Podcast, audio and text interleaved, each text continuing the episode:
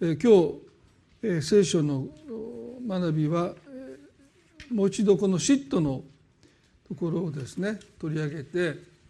あの今日もお話をしていきたいと思います。ローマの14の8少しだけこの箇所は触れましたけど、まあ、今日はこのことを中心にお話をしたいと思います。もし生きるなら主のために生きもし死ぬなら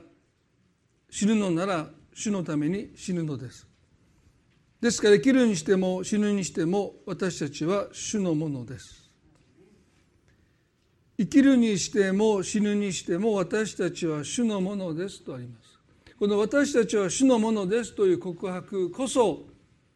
救いの告白です。私たちがそう言えるということが救われているということのおそらく最も素晴らしい証なんだろうと思いますね。ですから罪の許しっていうものも救いに含まれている私たちの罪が許されたっていうことをねそれは救いの一部分だし神の目に義とされているということもそれは救いの大きな部分でありますけれども私たちは主のものですというこの告白に勝る救いの告白は私はないと思いますね。ですからこの私たちは主のものですというこの告白を私たちは救いの告白として、口にすることができるということはですね本当に幸いなことだと思うんですがしかし、罪の一つの影響というものはですねこの私たちは主のものですというこの告白に真っ向から対決するのが罪ですから。ですから罪人としての私たち罪の性質というものはまだ完全にですね清められていない救われていますけれどもまだ罪の影響を受けてる。その私たちにとって私たちは主のものですという告白には心からそう言えないそう思えない。でそういう私たちの肉の部分といいますか罪に影響されてる古い人が私たちの中にまだ息づいているという意味においてはですね、まあ、今日この学びを通して本当に私たちが心の底から私たちは主のものですと告白できるようになっていきたい。マタイの21章33節からこのブドウ園の例えというものがあります。でこのブドウ園の例えというのは貪欲というものすなわち神のものまでも自分のものだと考えてしまう貪欲という罪と嫉妬というものはいつも手を携えて歩んでる。ですから貪欲のあるところに嫉妬があるし嫉妬の背後に貪欲があると言ってもいいと思いますね。このマタイの21の33からを少し解説できたと思いますけれどもまずお読みします。もう一つの例えを聞きなさい。一人の家の主人がいた彼はブドウ園を作って滝を巡らしその中に酒舟を掘り櫓を立てそれを農夫たちに貸して旅に出かけた。まあ例え話をね読むときに私たちはこの想像力を用いないといけないですよね。えこれ主人はねブドウ畑を作ったって書いてますけどそんな簡単に作れるもんじゃない。イスラエルはほとんどが荒野ですから土地を耕して大きな石を取り除けてそしてブドウの木をまあ育ててね。大変な労を主人が担ってそして柿を巡らして収穫したブドウのジュースを発酵させる酒舟を作ってまあ、何もかもしてあげてお膳立てをして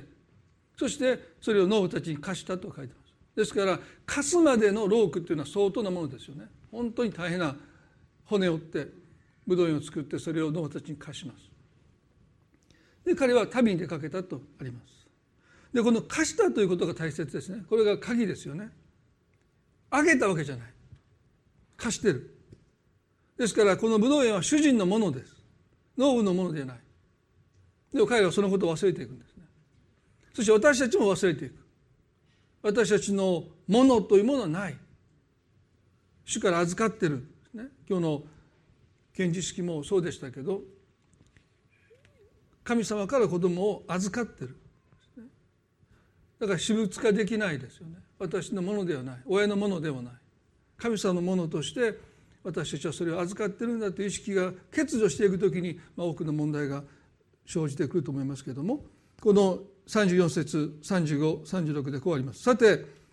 収穫の時が近づいたので主人は自分の分を受け取ろうとして農夫たちのところにしもべたしもべたちを使わした。すると農夫たちはそのしもべたちたちを捕まえて一人は袋叩きにもう一人を殺しもう一人は石で撃った。そこでもう一度前よりもっと多くの別のしもべたちを使わしたがやはり同じような扱いをしたと書いてます。まあ、主人が収穫の時に自分の分を受け取るためにしもべを送ったというのはおそらくこの貸した時に取り決めがあったと思いますね。このブドウの収穫のまあ何パーセントか何割か。ね、まあそれを現物としてもらうのか、まあ、それを売って貨幣としてもらうのか分かりませんが、まあ、少なくてもこの貸し与えた時に主人との間に取り決めがなされて、まあ、主人の分というものがもう決まってたもう合意していたです。からその時期が来たので、まあ、いわば集金にしもべを生かせたわけです。そしたらもうその現物でしょうかあるいは貨幣が用意されていてそれをすぐに渡してもらうというもう簡単な務めだと思って下屋で出かけていくわけですけどもなんと農夫たちはですね集金に来た主人のしもべをですねこう書いてますよ。ボコボコにしたって書いてますよ。まあ、ボコボコにしたとは書いてませんけどそのなんて書いてましたっけ？ああの袋叩きにして。そして一人を殺して一人を石で撃ったってめちゃくちゃなことしたんですよ。まあ例え話ですから、まあ、実際にこのことがあったわけじゃなくても支払いをね否むというか拒むというか、ね、そういうことであるなら理解ができるんですけど主人と農夫たちの間にもうすでにある取り決めの分をまあいわば集金に来たこのしもべたちをここまでするかっていうのはちょっと例え話にしてもちょっと異常ですよね。例えば家主さんがね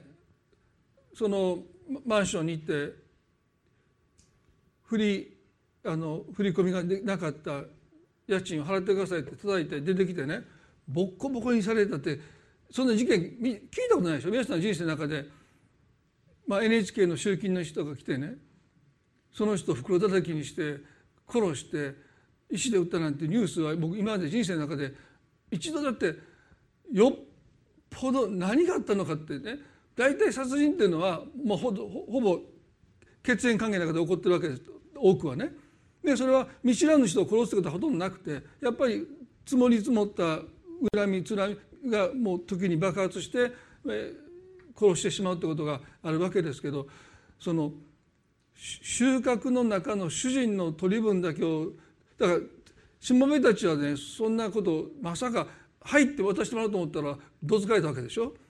でもう袋叩きにみんな寄ってたかってボッコボコにされてそして一人は殺されて、まあ、一人は石打ちにされたっていうえげつないことを、まあ、ノブたちはしたわけですよね。でなぜイエス様はねこの例えの中でこんなちょっと常識でも考えられないことをノブたちがこの主人のしもべに対してしたのかっていうことをですねあえて例え話で話されたのか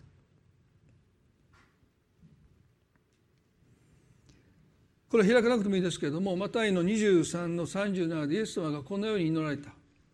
ああエルサレムエルサレム。預言者たちを殺し自分に使わされた人たちを石で撃つ者。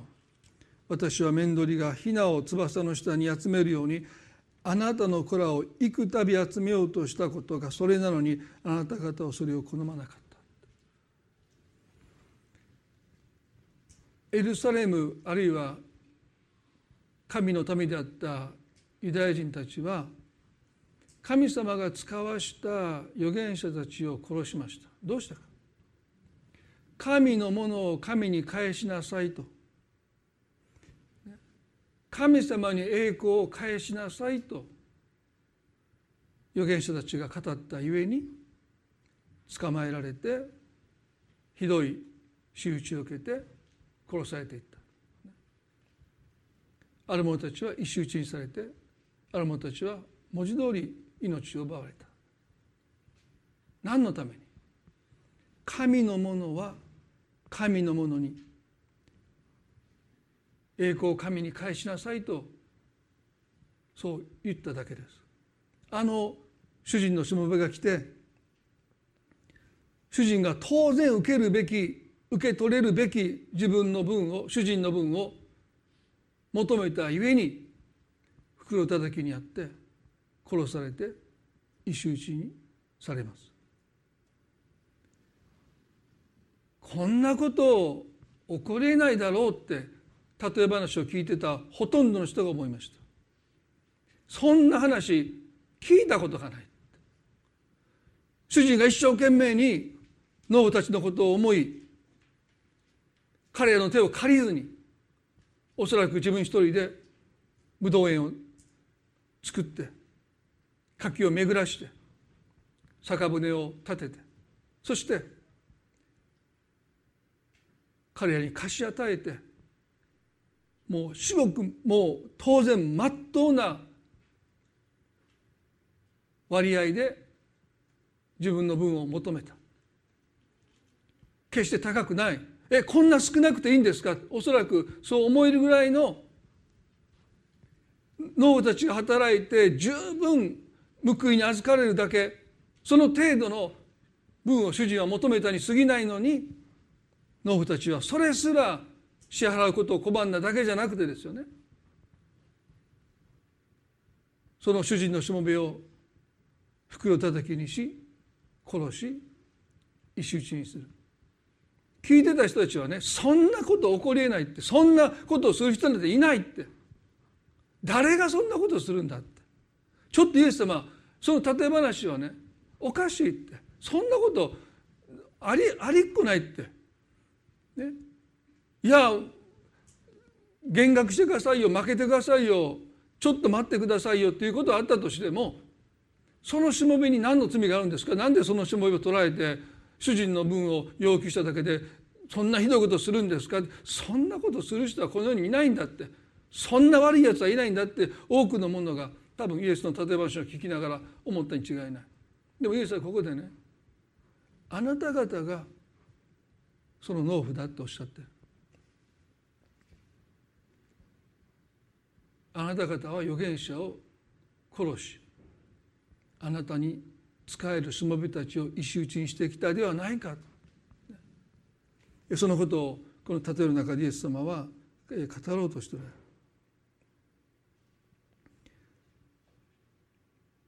37節でしかしその後その主人は私の息子なら敬ってくれるだろうと言って息子を使わした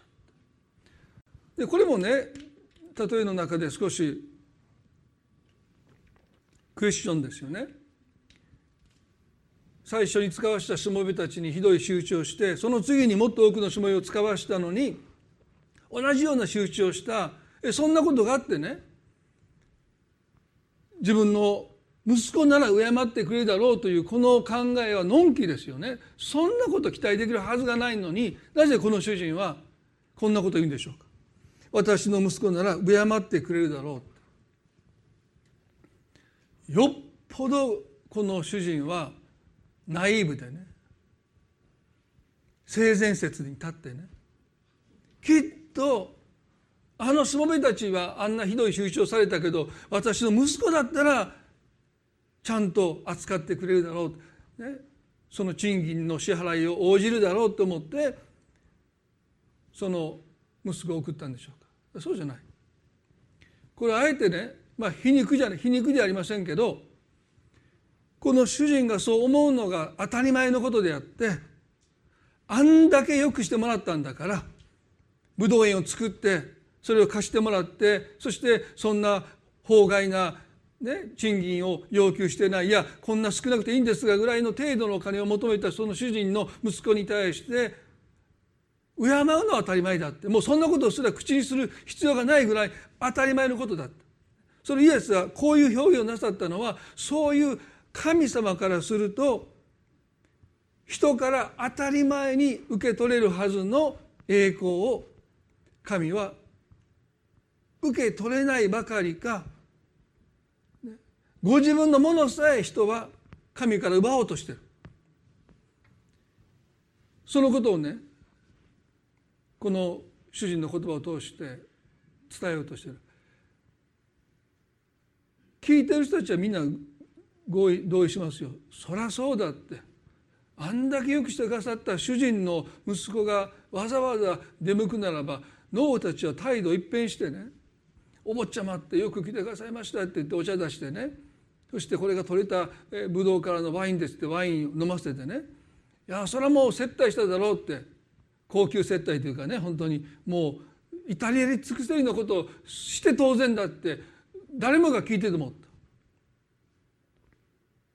でそれは人が神に対して当然取るべき態度。人は神に栄光を期していや期すことが当たり前のことであって神に栄光を返さないということがいかに非常識なことなのか。でもその次何があったのかというと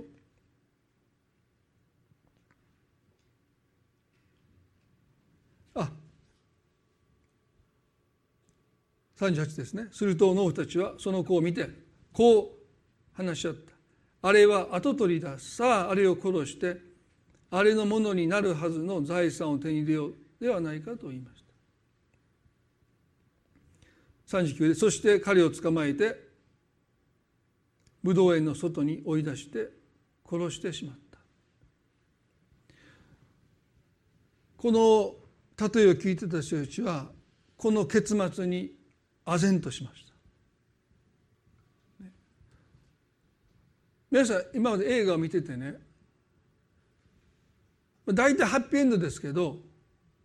時々意地悪な映画がありますよね。主人公が命からがらギリギリ助かって最後の瞬間に殺されている。まあ、私その一つの、まあ、実話実話であった映画で今でもも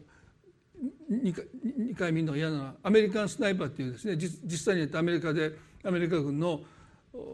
スナイパーの人がですね、まあ、伝説的な人でもうまあえげつない話ですけどもねたくさんの敵を殺した人がね、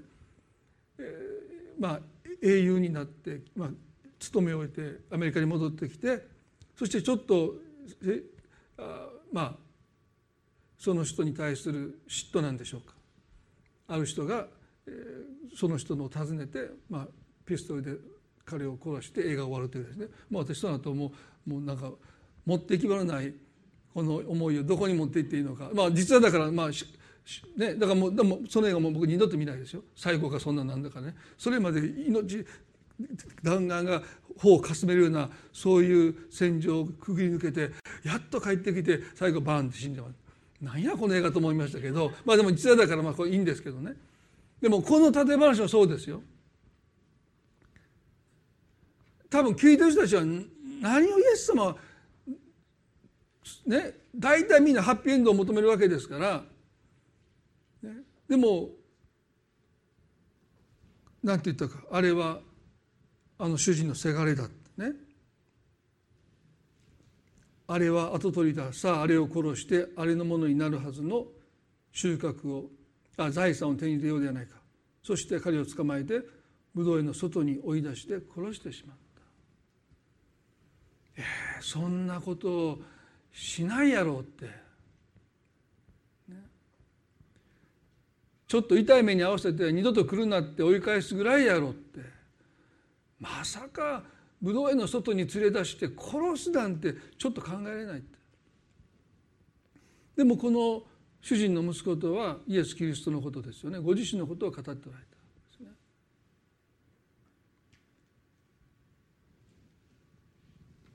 人は人がしてくれたことに対して恩義を感じていつまでもその恩を忘れないでおこうとします。でも神がしてくださったことに対して人はあまりにも無頓着ですよね。そのことをイエスはここで伝えようとしてる。人にはしないことを神にはしてしまうんです。人に対しては心を責められるのに神に対してする時は心を責められないんです。本当の主人の息子をそうやって殺すことに多くの人は抵抗を覚えるんだけど神の御子イエス殺すことに多くの人は賛成しました。十字架につけろ。十字架につけろ。十字架につけると人々は罪のない神の御子を十字架につけることにほとんどの人は賛同しましたよね。でもこのブドウ園の例え話のこの主人の息子を殺すことに関して手を挙げる人はいないと思いますよ。そんなことすべきじゃない。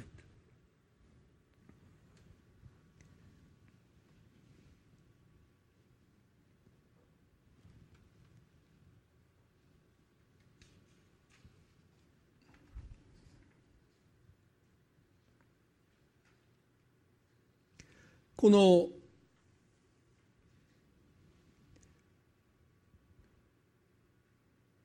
農夫たちが主人の息子を殺しました。それは神の御子が十字架で殺されることをこの例え話は伝えようとしてるわけですけどもね。一つの疑問はユダヤ人たちはあるいは宗教家たちはイエスが神の御子であることを知らずに十字架で殺したんじゃないか。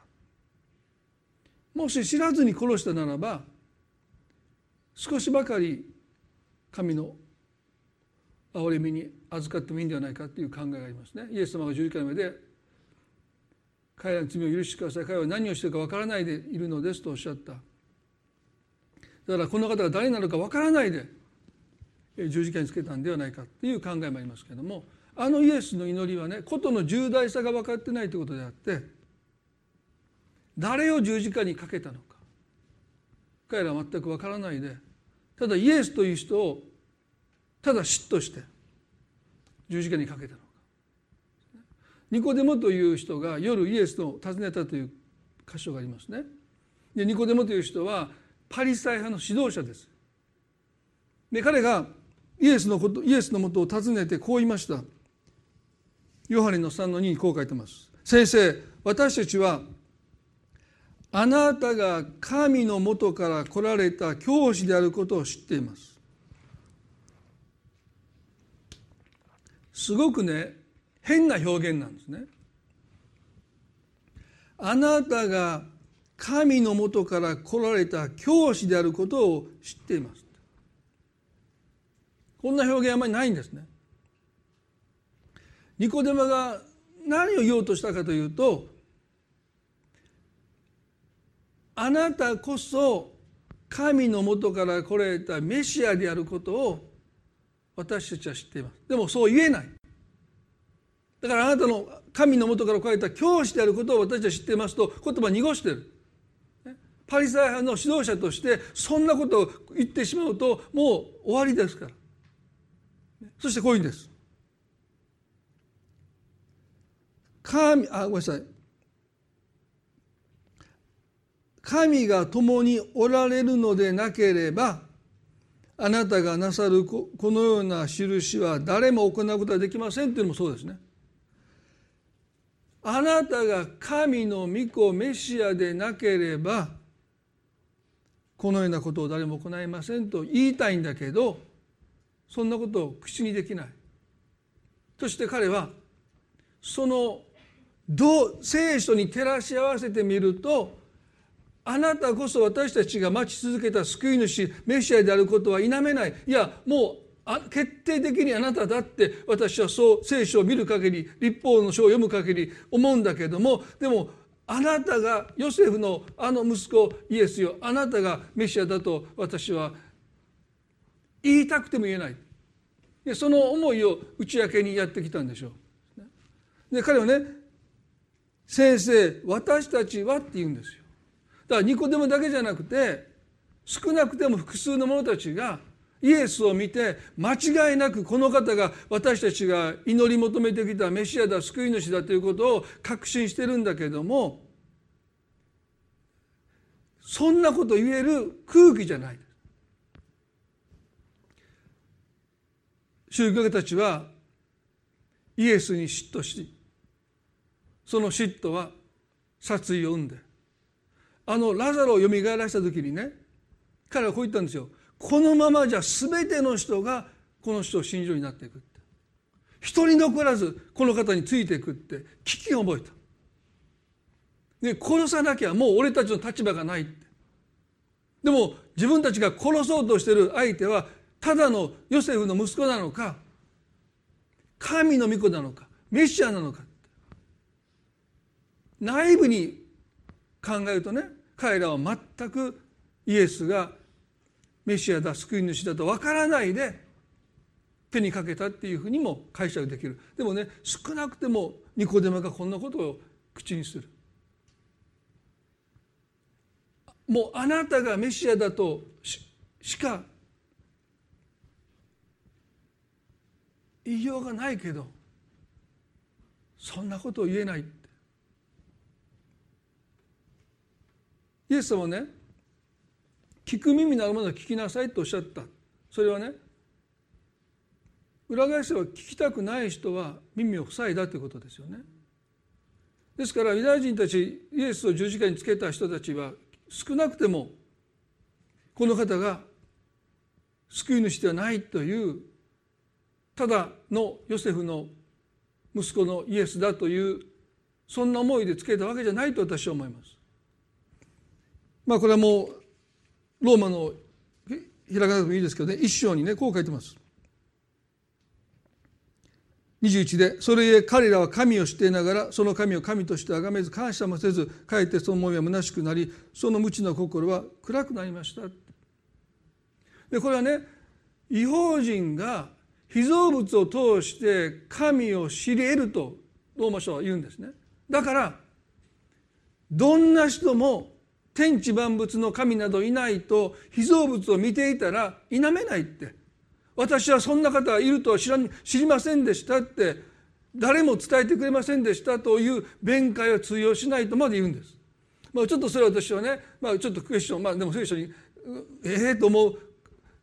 被造物見ててポカーンとしてねまあ前も言いましたけど鳥を見なさいって言って本当鳥鳥ばっか見てる人いますよね。イエス様鳥見なさいって言うけど何もいやいや鳥を養ってる父の神様見なさいって意味なんだけどでもやっぱりね多くの人が自然を見ただけで天地万物を作られた神がおられるんだって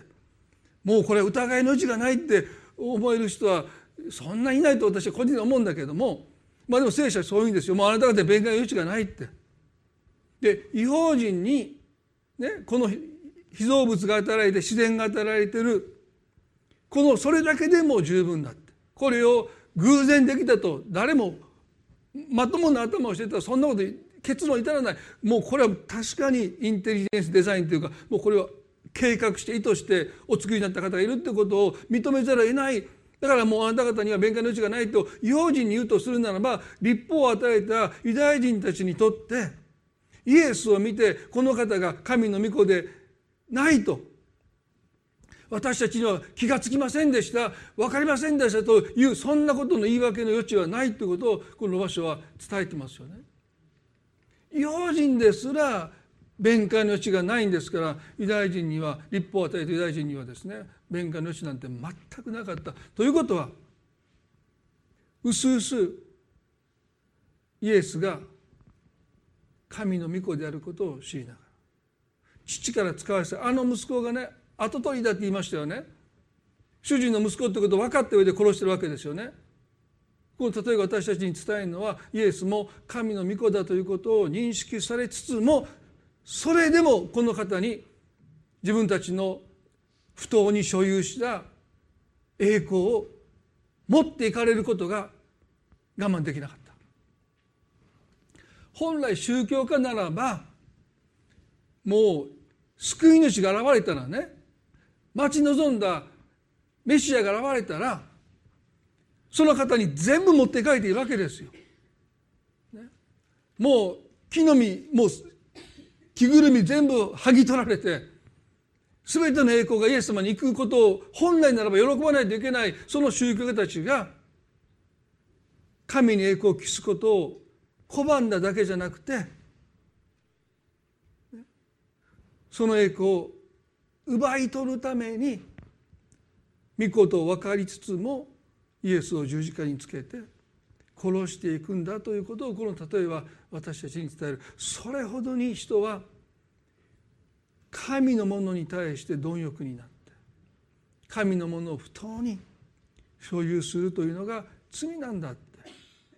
そのことをこの例え私たちに教えてます。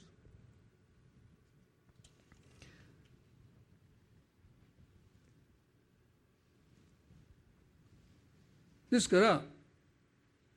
私たちの肉の性質は私たちは主のものですということがいかに困難なのか。神のものを神に返すことにどれほど人は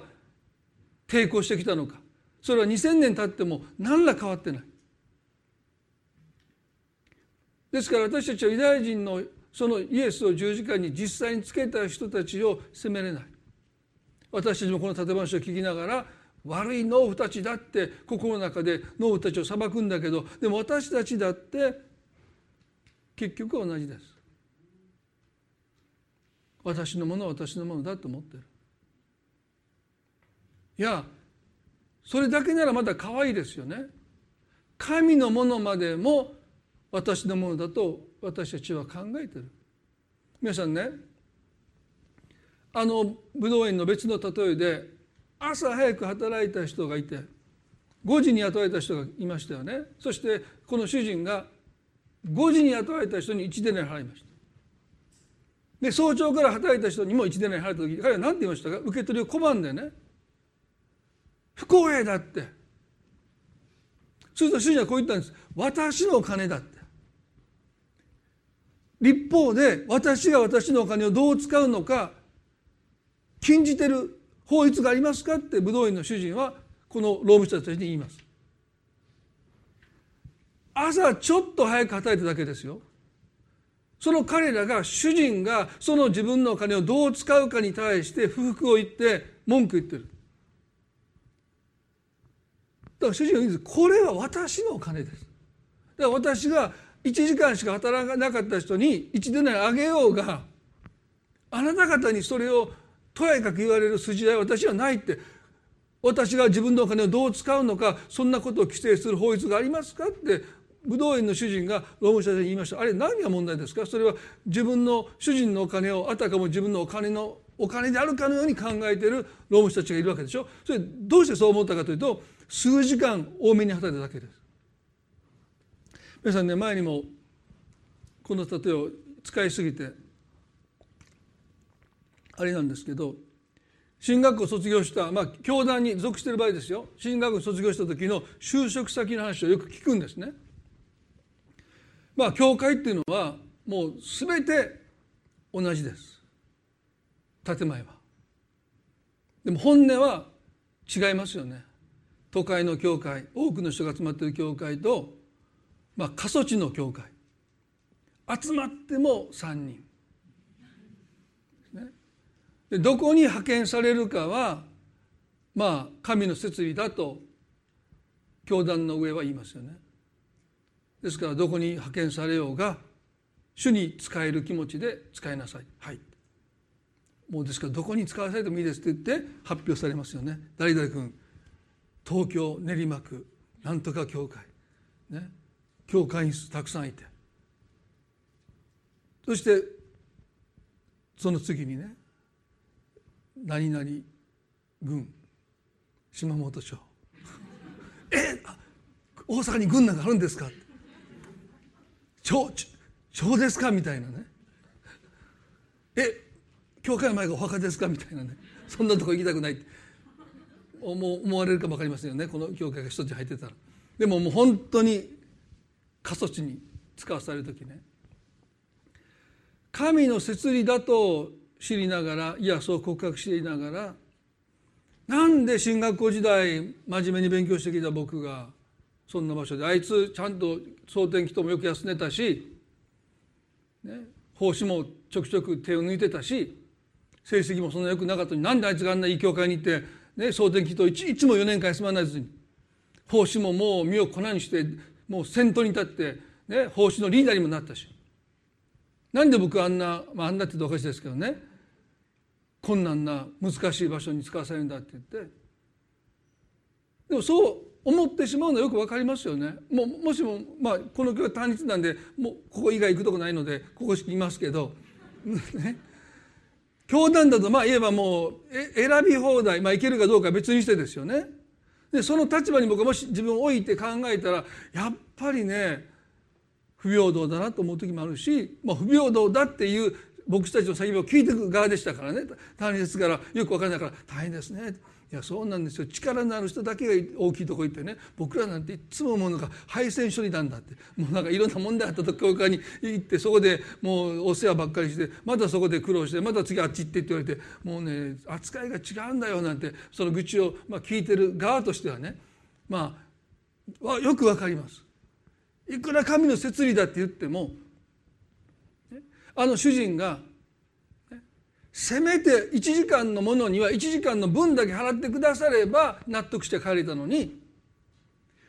俺たちの支払いを増やすかあいつらの支払いを減らしてくださらなければ帰りませんって言ってるわけでしょ？これは誰のお金だってね。これ私のお金だから私がどう使おうとあなた方と何の関係がありますかというこの言葉は非常に冷たく感じるんだけどでもそこにおいて私たちが神のものを神のものとして本当に立ち入ることをやめた瞬間私たちはどれだけ多くの苦しみから悩みから妬みから解放されて自由になるでしょうか。その解放は私は主のものですという告白に切るってことなんです。でこれはね罪人であった私たちにとってはこれは窮屈だし束縛だし支配に感じちゃう。私たちは主のものです。でもねこれは救いの宣言なんですよね。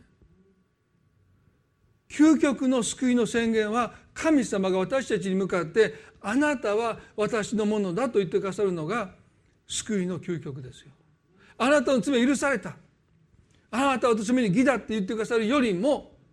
あなたは私のものだって神様は言ってくださる。あなたの責任はもう私が全部担っていくんだっておっしゃってくださることが救いの告白です。第一コリントの6の20では第一コリントの6の20でねあなた方は代価を払って買い取られたのです。ですから自分の体を持って神の欲を表しなさいとあります。代価を持って買い取られた、まあ、これは買い戻されたという意味です他の所有者からだから救われるってことは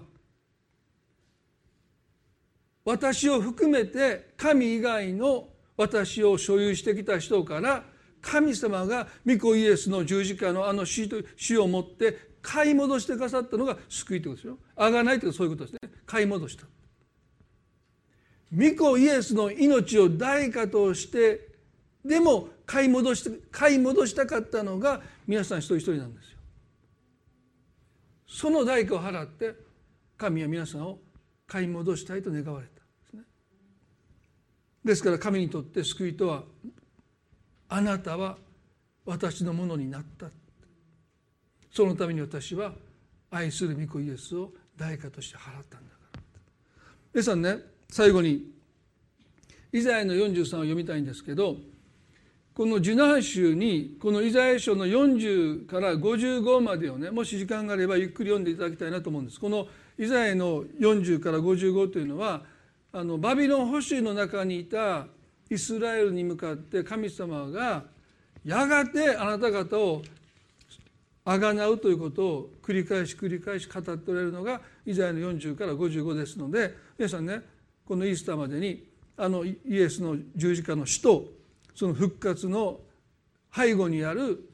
神の思いっていうものをこのイザヤ書の40から55まで読んでいると皆さんの心に伝わってくると思いますけれども今日は43の一節から少し読みしたいそれで今日は終わりたいと思いますね。イザヤの43の1節から4節まで有名な箇所も含まれてますけれども「だが今ヤコブよあなたを作り出した方主はこうおせられる。イスラエルよあなたを形作った方主はこうおせられる。恐れるな。私があなたをあがなったのだ。私はあなたの名を読んだ。あなたは私のもの。あなたが水の中を過ぎる時も私はあなたと共にあり川を渡る時もあなたは押し流されない。火の中を歩いてもあなたは焼かれず。炎はあなたに燃え尽かない。私があなたの神主イスラエルの聖なるものあなたの救い主であるからだ。私はエジプトをあなたの身代金とし櫛とセバをあなたの代わりとする。私の目にはあなたは高価で尊い。私はあなたを愛している。だから私は人をあなたの代わりにし国民をあなたの命の代わりの代わりにするのだ。バビロンで保守の民となった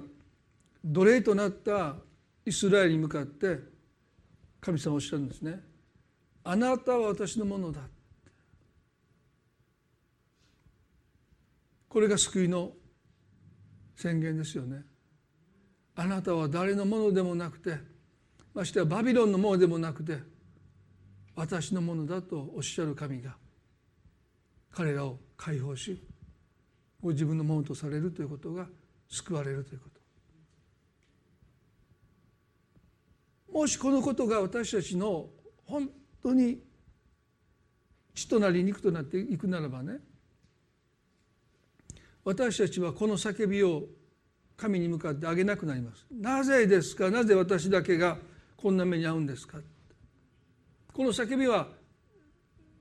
どこに根ざしているかというとね私は私のものですという思いの中にその叫びが生まれてきます。なぜ私だけこんな目に遭うんでしょうか？私たちが私たちは主のものですというこの告白に切るときに私たちはなぜ私だけがこんな目に遭わなければならないんですかというこの叫びから解放されます。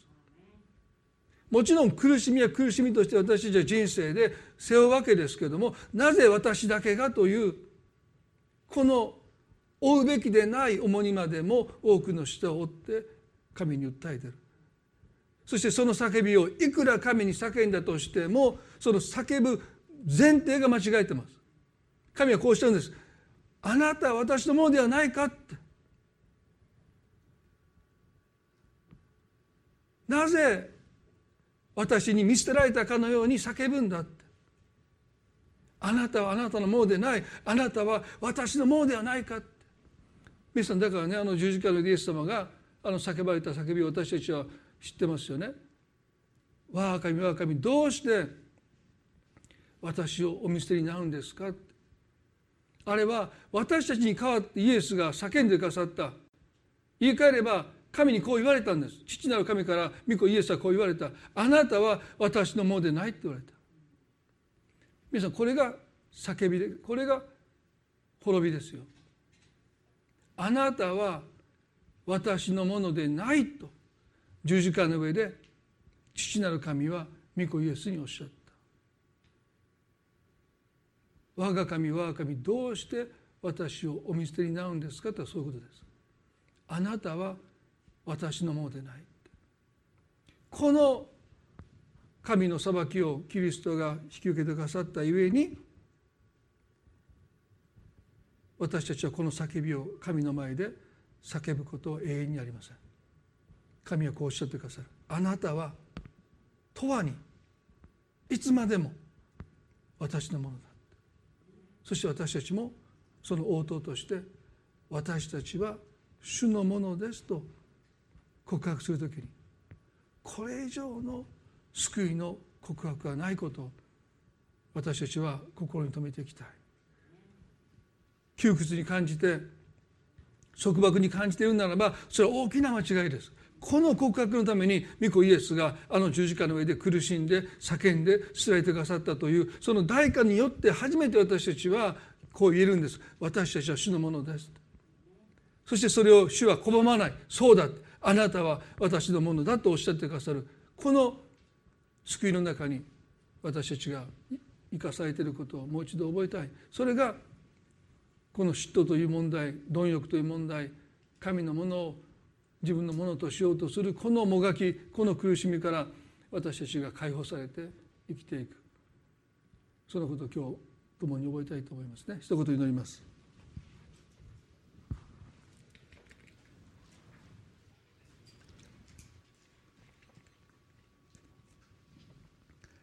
あなたは私のもの神様あなたがそうおっしゃってくださるときに私たちは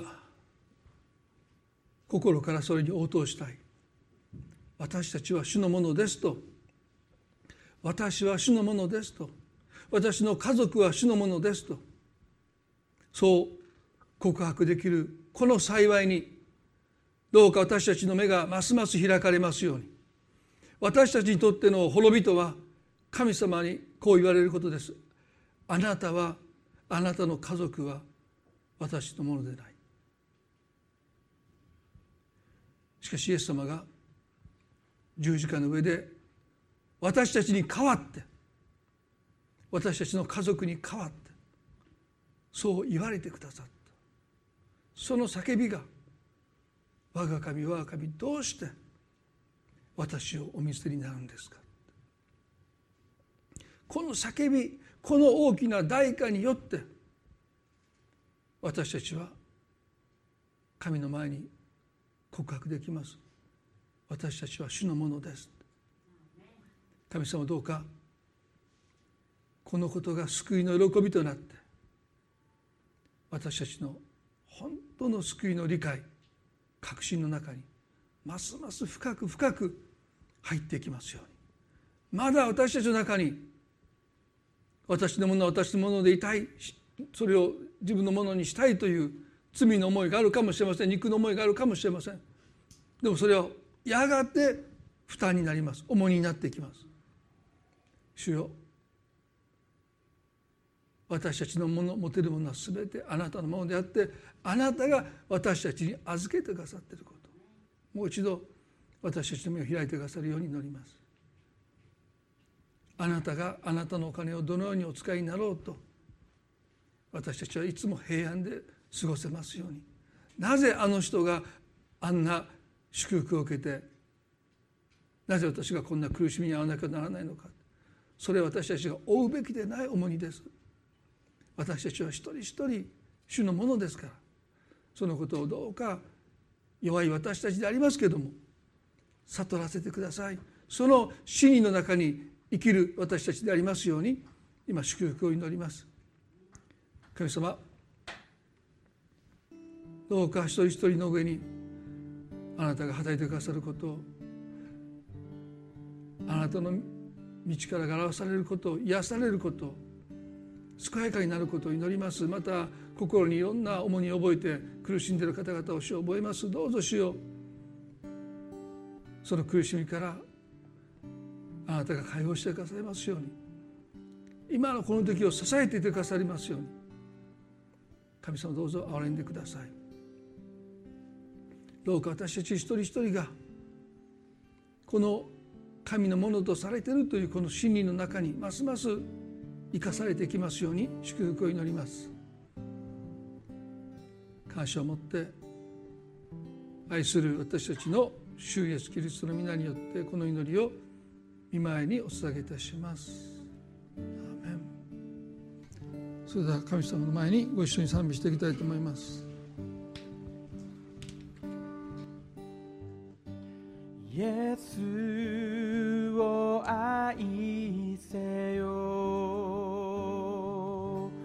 心尽くして。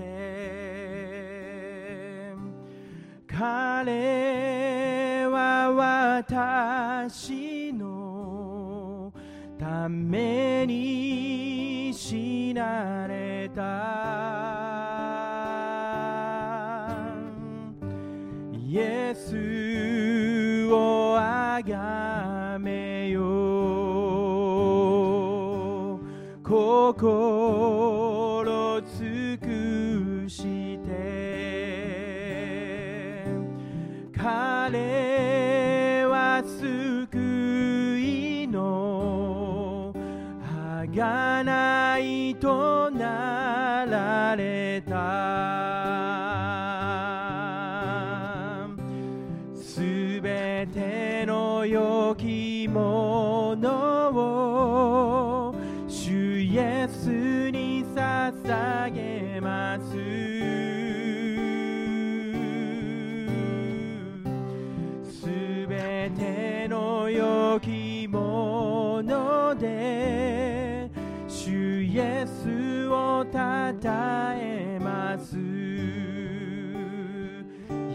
愛せよ。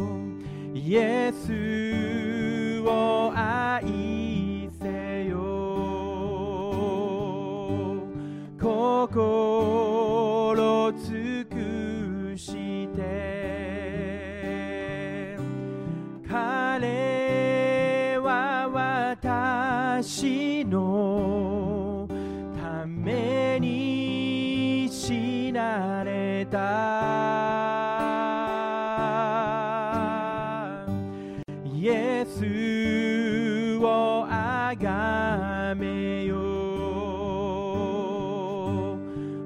心尽くして彼は救いの贖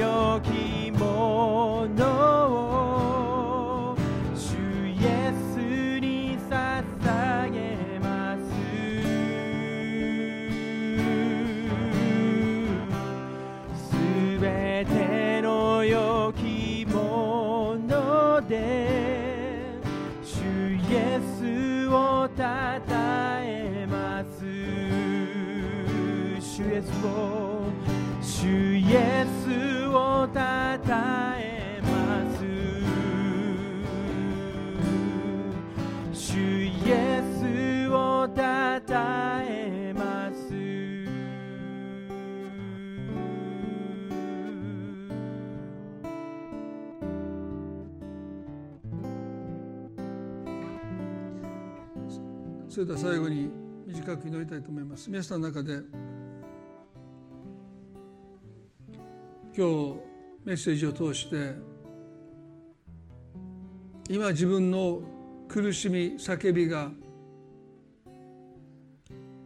自分のものを自分のものにしようとしているところにあったことに気がつかされた方は握りしめているものを今神の前に開いていきたい。神のものとしてもう一度受け取り直したい。それはアブラハムあの信仰の父アブラハムがイサクを捧げた理由です。もう一度私のものでなくて神のものとしてイサクを受け取って直していきます。今あなたの問題は私の問題になっていないでしょう。でも私の問題っていうものはありません。神様と共に私たちの問題です。あなたのあなただけの問題はありません。神も私の問題だと言ってくださってる。だから抱えてるその問題に神様を認めて神様これはあなたと私の問題です。そう告白したい。それがくびきを負うということです。どうか私の問題を抱えて重荷を負っておられた方は今日イエスのくびきのもとに下っていただきたい。神様はこれはあなたと私の問題ですと今日告白したい。そう祈りたいと思います。神様重荷よって疲れた者は私のところに来なさい。私が休ませてあげるとおっしゃった。今日一人で抱えてきた私の問題にイエス様あなたを招くことができますように。あなたと私の問題です。いやあなたがずっとくびきをあなたのくびきのもとに私が下ります。あなたを招くというよりもあなたが私たちを招いてくださった。私はあなたをずっと背負ってきたとおっしゃった。イエス様は今日へり下ってあなたのくびきのもとにどうかへり下ることをそうすれば魂に安らぎが平安が来ますとおっしゃった。主よ約束通りあなたの平安がその魂に心に来ますように。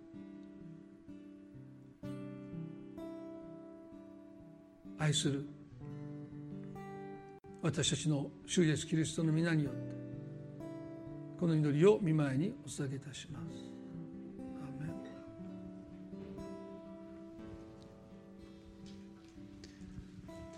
それでは、え